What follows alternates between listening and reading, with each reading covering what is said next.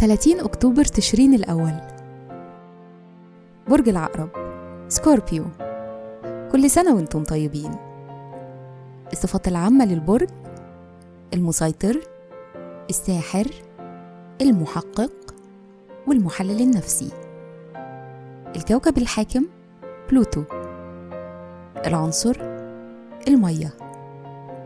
الطالع في يوم ميلادكم. رحلة الحياة قبل سن 24 بتهتموا بحساسيتكم العاطفية والتغييرات اللي بتحصل لكم على المستوى الشخصي. عند سن ال 25 بتبقوا متفائلين وده بيحصل بسبب تطوركم العقلي أو إنكم بتختاروا السفر والدراسة اللي بتوسع مدارككم. الشخصية؟ بتحسوا إن حساسيتكم الزايدة ليها لازمة لما بتستعملوها في مساعدة الآخرين. مهرة العمل أيا ما كان مجال العمل اللي هتختاروه يا ريت تكونوا حريصين إنه ما يكونش ممل ويكون فيه مساحة للتغيير.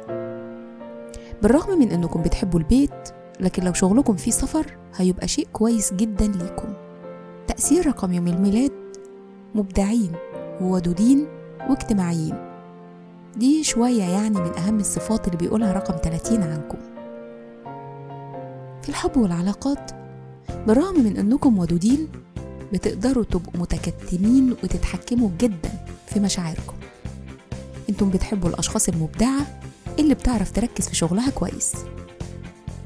بيشارككم في عيد ميلادكم الرئيس الثاني للولايات المتحدة الأمريكية جون آدمز وأسطورة كرة القدم الأرجنتينية مارادونا. وكل سنة وأنتم طيبين.